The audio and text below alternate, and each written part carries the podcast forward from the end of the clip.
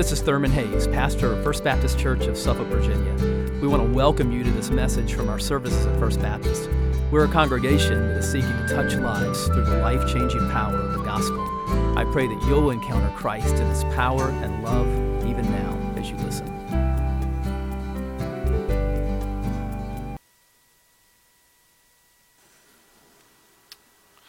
Good morning.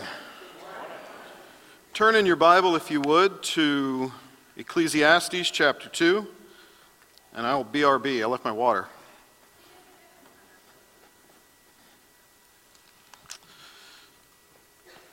I'm going to try not to be noisy with this water. It crackles when you squeeze it.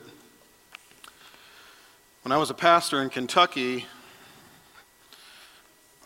some of the deacons pulled me aside one day and were like, Hey, brother, you know, when you drink water from the pulpit, you throw it back really hard like Napoleon Dynamite drinking Gatorade. It's just distracting, and we know you're up there to, you know. So, no promises. Okay. Ecclesiastes chapter 2. This morning we're talking about holy disillusion. And I'll get into what I mean by that, but I think it's it's the best way I've come up with to describe what's happening in the book of Ecclesiastes. On June 26, 2008, my daughter was born, our first child. She turned 14 last Sunday.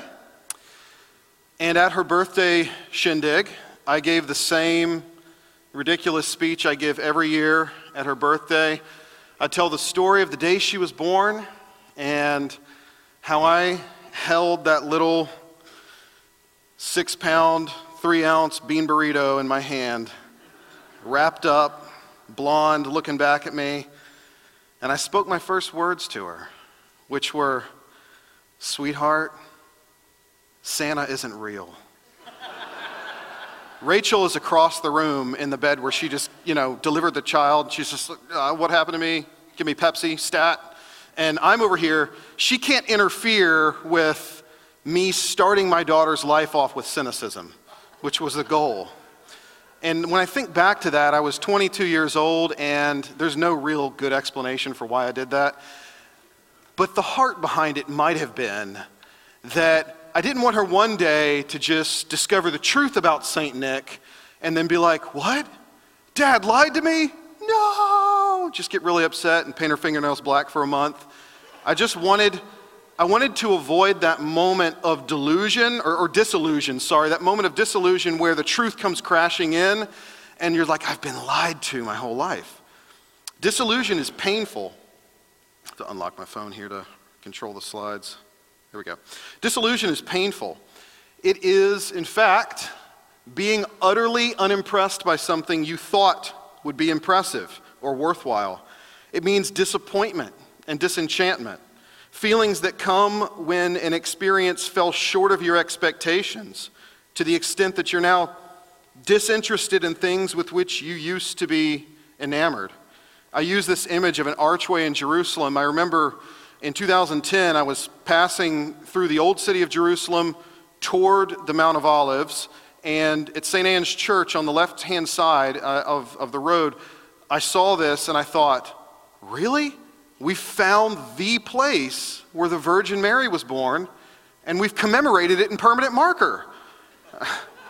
And it was good that I hadn't gone to Jerusalem to see that, or I would have felt immediately like someone's lied to me you know, a bit of disillusion. The cables are also a nice touch.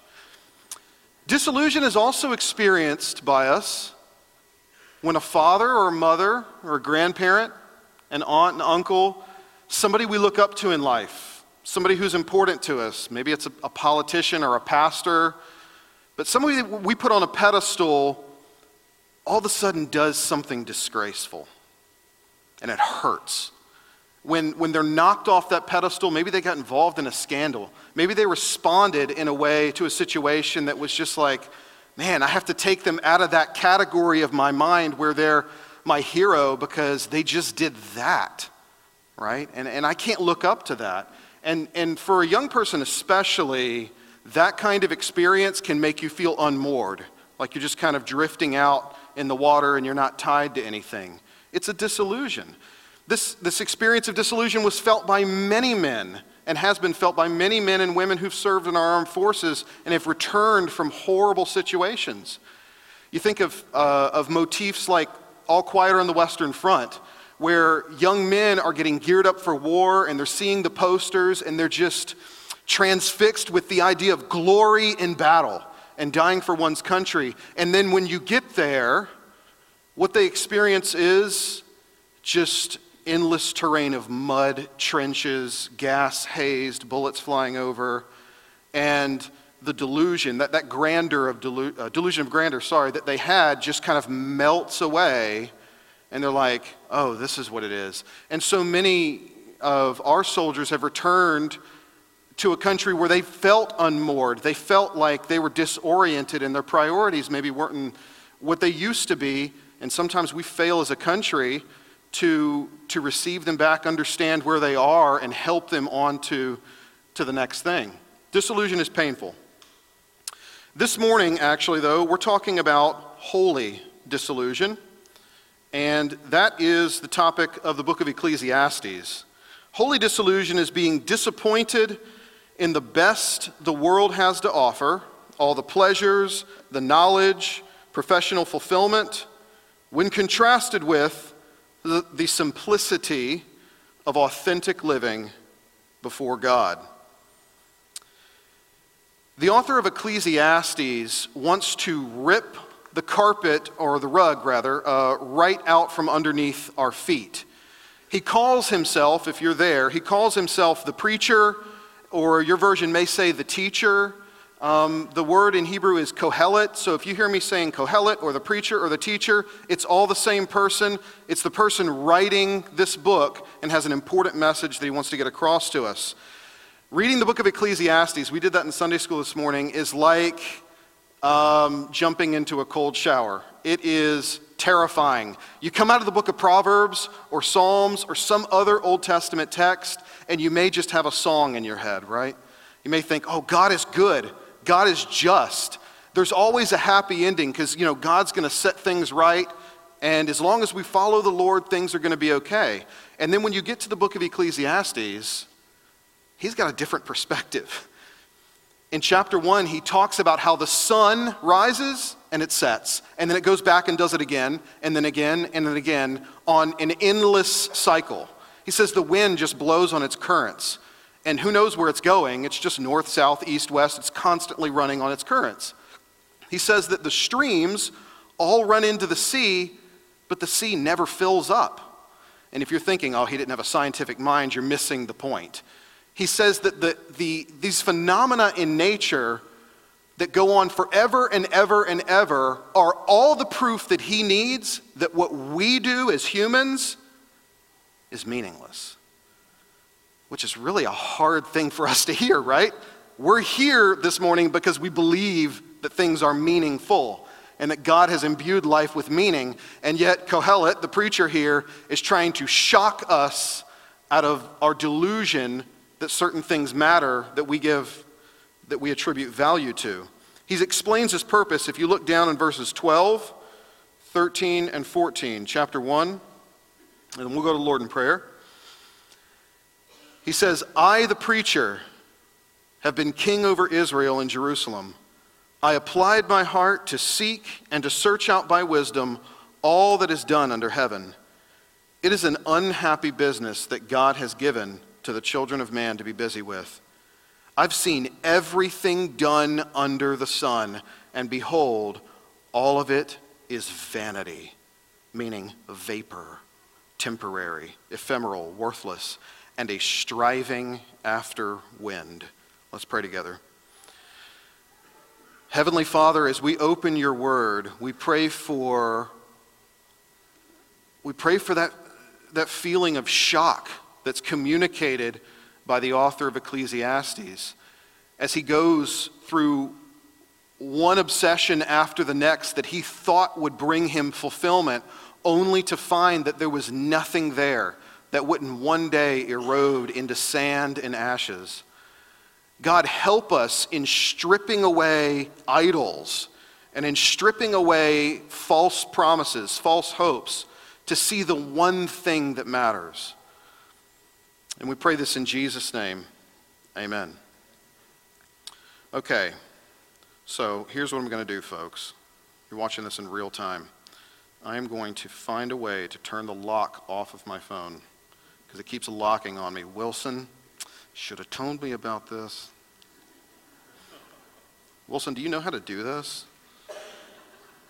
Am I showing my age here? Passwords. Okay. Wilson, how do I turn the lock off on my phone? Wilson. Wilson. I'm listen, I'm not against fighting you later.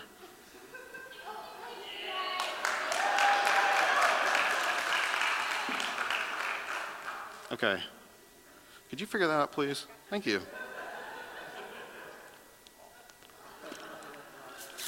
Like I was saying, everything is vanity, including your phones. Let's get our handle, actually, you won't see it for a second, but let's get our handles on today's message. So we're in actually chapter 2. So if you go to chapter 2, verse 1, and here we discover uh, that in Ecclesiastes chapter 2, Kohelet reveals two effects of holy disillusion. My Apple ID. This is such a millennial problem. Verification failed. I know my own Apple ID. Okay. Okay, all right. Then let's do that. Thanks, Truett. So, in Ecclesiastes chapter 2, Kohelet reveals two effects of holy disillusion. Number one, holy disillusion exposes false hopes. Kohelet's investigation begins. He's going to look into various avenues of life to find out is there anything there that's worthwhile. He starts in chapter 2 with false hope number 1 that pleasure will satisfy us. And you can go ahead to the next slide.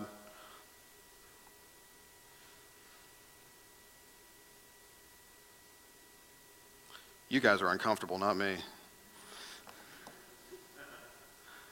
Okay. False hope number one that pleasure will satisfy us. Let's look at verses 1 through 10 of chapter 2. Okay. I said in my heart, Come now, I will test you with pleasure. Enjoy yourself. But behold, this also was vanity. I said of laughter, It is mad. Of pleasure, what use is it? I searched with my heart how to cheer my body with wine my heart still guiding me with wisdom, and how to lay hold on folly, till I might see what was good for the children of men to do under heaven during the few days of their life. I made great works. I built houses and planted vineyards for myself. I made myself gardens and parks and planted in them all kinds of fruit trees. I made myself pools from which to water the forest of growing trees. I bought male and female slaves and had slaves who were born in my house. I had also great possessions of herds and flocks, more than any who had been born, uh, who had been before me in Jerusalem. I also gathered for myself silver and gold and the treasure of kings and provinces. I got singers, both men and women, and many concubines, the delight of the sons of men. Kohelet describes the process of testing himself with every pleasure the human heart could conjure. I tried it all. I got the t shirt, is what he would say.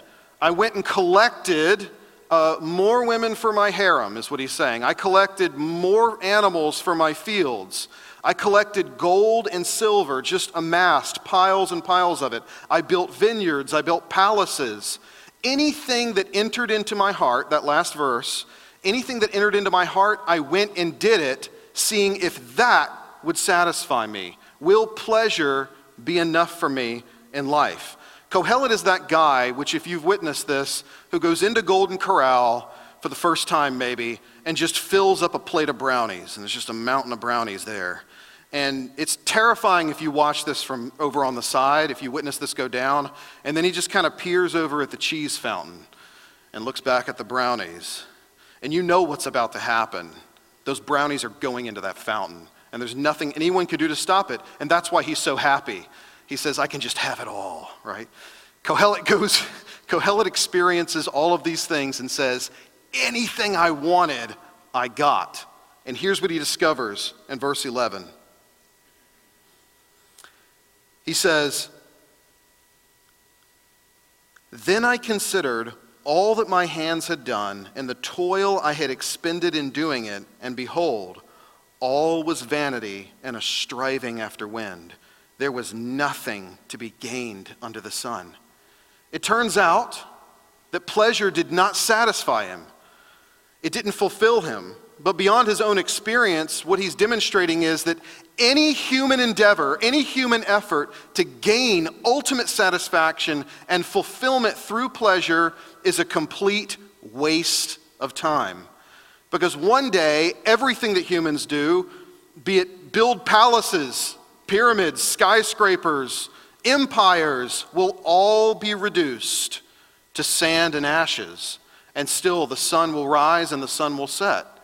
He wants us to be awakened out of the stupor that we're in, where we're so enamored with fulfillment through pleasure that we think that can be an end in itself, just chasing your feelings wherever they lead you. He says, It turns out that was a complete waste of time.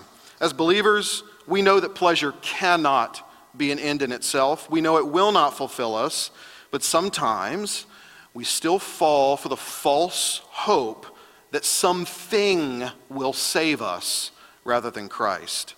Kohelet is calling for a holy disillusionment from that. Let's move on to verse 12. Kohelet is moving from the investigation into pleasure to now an investigation into wisdom. Kohelet's read the book of Proverbs. He knows what the sages say that where you really want to get, where, where you really want to go is to school and you want to get your wisdom, you want to get your knowledge. In the Hebrew Bible, wisdom and knowledge and skillfulness are all wrapped up into one thing. They don't separate it like we do. Like you have smart people and you have wise people. It's all one thing. And he wants to find out can you be happy by just being smart enough? Look at verses 12 and following. He says, Then I turned to consider wisdom and madness and folly. For what can a man do who comes after the king? Only what has been already done. Then I saw that there is more gain in wisdom than in folly, as there is more gain in light than in darkness. The wise person has his eyes in his head, but the fool walks in darkness. And yet I perceived that the same event happens to all of them. Then I said in my heart, What happens to the fool will happen to me also. Why have I been so wise? And I saw in my heart that this also was vanity. For of the wise as of the fool, there's no enduring remembrance, seeing that in the days to come, all will have been long forgotten. How the wise dies just like the fool. So I hated my life, because what's done under the sun, all human endeavor, was grievous to me, all was a vanity and a striving after wind. Kohelet bemoans the fact that no matter how smart a person becomes, there is no lasting satisfaction in knowledge. And a person cannot take their wisdom with them when they die. This is a major disappointment to him because if you go back to chapter 1, he talks about how he, how he was the wisest king Jerusalem ever had. That was his claim to fame. And now what does he discover? I'll die like any dog. One day, it'll all go and it'll go with me, and I won't be able to take it. In other words, I can't place my value and self worth and validation in how much I know, in how much education, or in how much wisdom I've gotten, or how much skill I've learned from a particular craft. If I put my hope in that, I'll be sorely disappointed because one day I'm going to leave it all behind.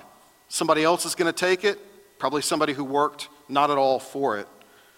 He's discouraged by this discovery. As believers, we are well aware, we ought to be well aware of our cultural idol of intellect. Every fight now makes a, a, a, logical fallacy of appealing to authority, right? People do not think for themselves. We constantly just cite degrees and individuals. We know that intellect is a false god in our society. And Kohelet is here to shake us awake, to throw cold water in our face, and help us realize you can't be happy if that's all that matters to you.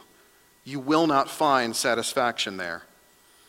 As he's been moving from pleasure to wisdom and now to work, you may notice he's getting more impatient. When he talked about pleasure, he had this long list of things, and then he said it was all worthless. When he talked about wisdom, he didn't have that much to say until he just jumped right to worthlessness. And now, when he switches to talk about work, can a human being find ultimate fulfillment and satisfaction in their work? He just starts out screaming. So let's look at verses 17, or excuse me, 18 and following. I hated all my toil in which I toil under the sun seeing that I must leave it to the man who will come after me.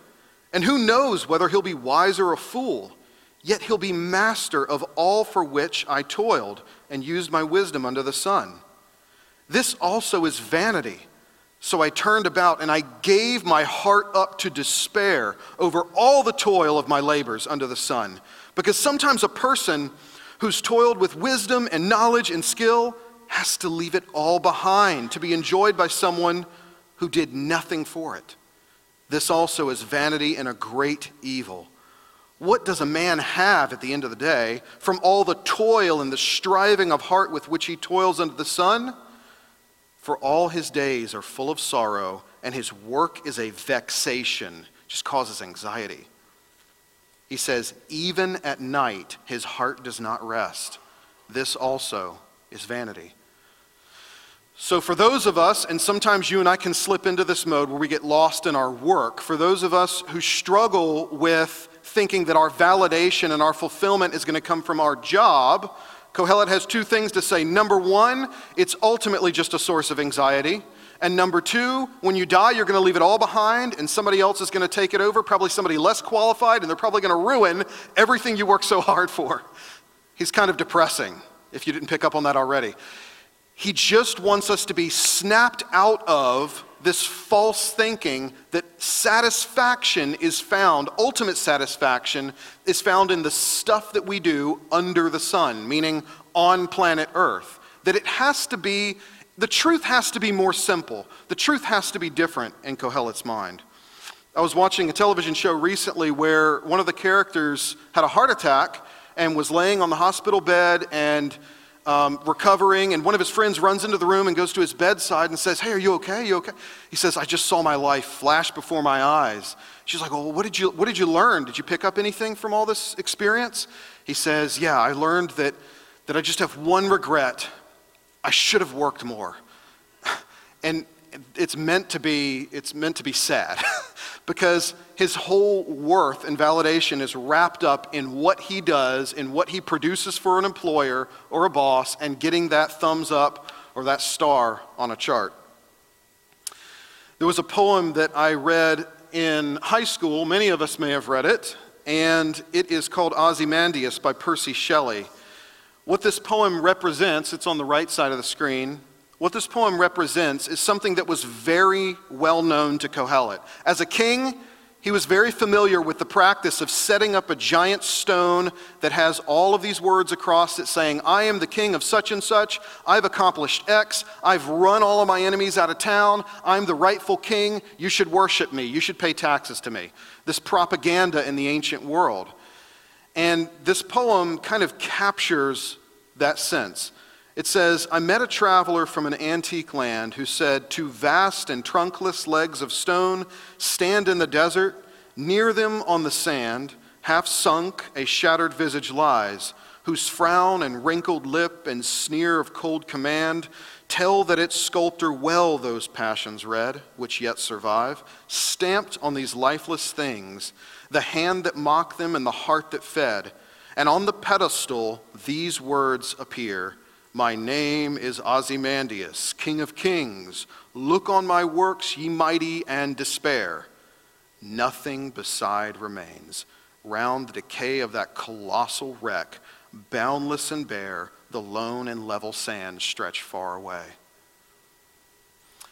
On the left hand of the screen is is sort of uh, an image of that poem. There's a king named Kilamuwa who, in his inscription, describes how his father, his father's father, his brother were all losers who accomplished nothing, but how he has accomplished everything. So pay your taxes.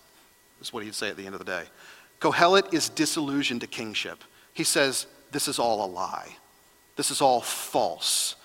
The idea of human beings accomplishing something that lasts uh, more than a few years is a complete delusion. He wants to strip us away from this idea of finding ultimate meaning in worthless things. As believers, we can place too much value on our work because we too easily lose sight of how temporary this all is and how insignificant, ultimately insignificant, our contributions are. Kohelet wants us to become unenamored with the idea of professional fulfillment. So, what does he leave us with? Kohelet has taken all of our toys, all the stuff we like. He's taken pleasure away from us. He's taken just being really smart away from us. That's not something you can be fulfilled with.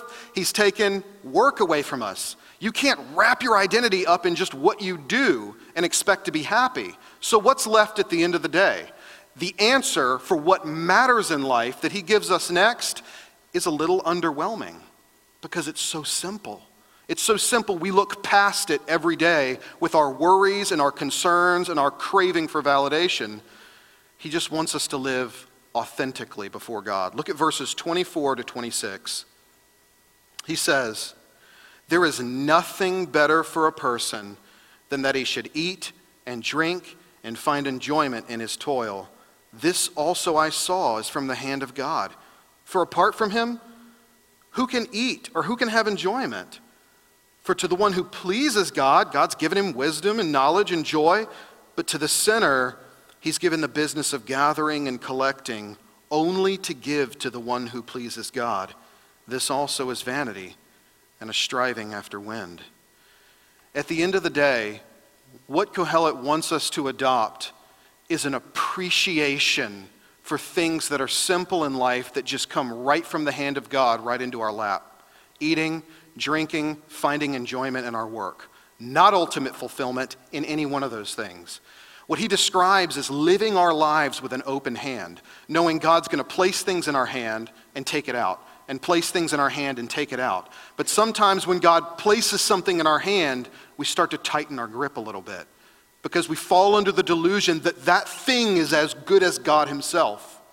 And He has to tear it away from us, which is painful for us. But really, the sin started when we thought that something else other than God, other than the simple things that God gives us, was going to ultimately fulfill us in this life. He wants us to be disillusioned to these things and turn to authentic living. Turns out that the best thing to do is to live our lives simply, living life with an open hand, not knowing what will come, but being thankful for all of it. One of the great benefits of Rachel and I moving home uh, to live near family here in Virginia a couple of years ago that I didn't necessarily anticipate was me just sending my kids off to their grandparents' house and enjoying a quiet, empty house. But knowing that when they're at their grandparents' house, like when they're at Rachel's parents' house, they could be scooping manure. they could be baling hay. They're out there just driving posts. They're doing simple, authentic, real things that are just dealing with the daily needs of life and sort of torn away from delusions of grandeur. I want more of that. I want more simplicity. I want more authentic living I want to just wake up and smack myself out of any false path I start my day on where I think that will fulfill me, and instead go, whatever you bring, God, you bring. I want to be happy right now in the moment. And Kohelet wants that for us. He wants us to be smacked out of our false thinking. This is very, very, very difficult for us to do. Paul says in Philippians 4:13, uh, Pastor Thurman preached on this not that long ago. He says that he found that whether he had a lot of stuff or he had nothing, he found whether he was rich or poor fed or hungry, clothed or cold, he found that he could be content because it is Christ who strengthens me. Jesus is the missing component between us being completely obsessed and deluded by what this world has to offer and the simple, authentic living that Kohelet wants us to adopt.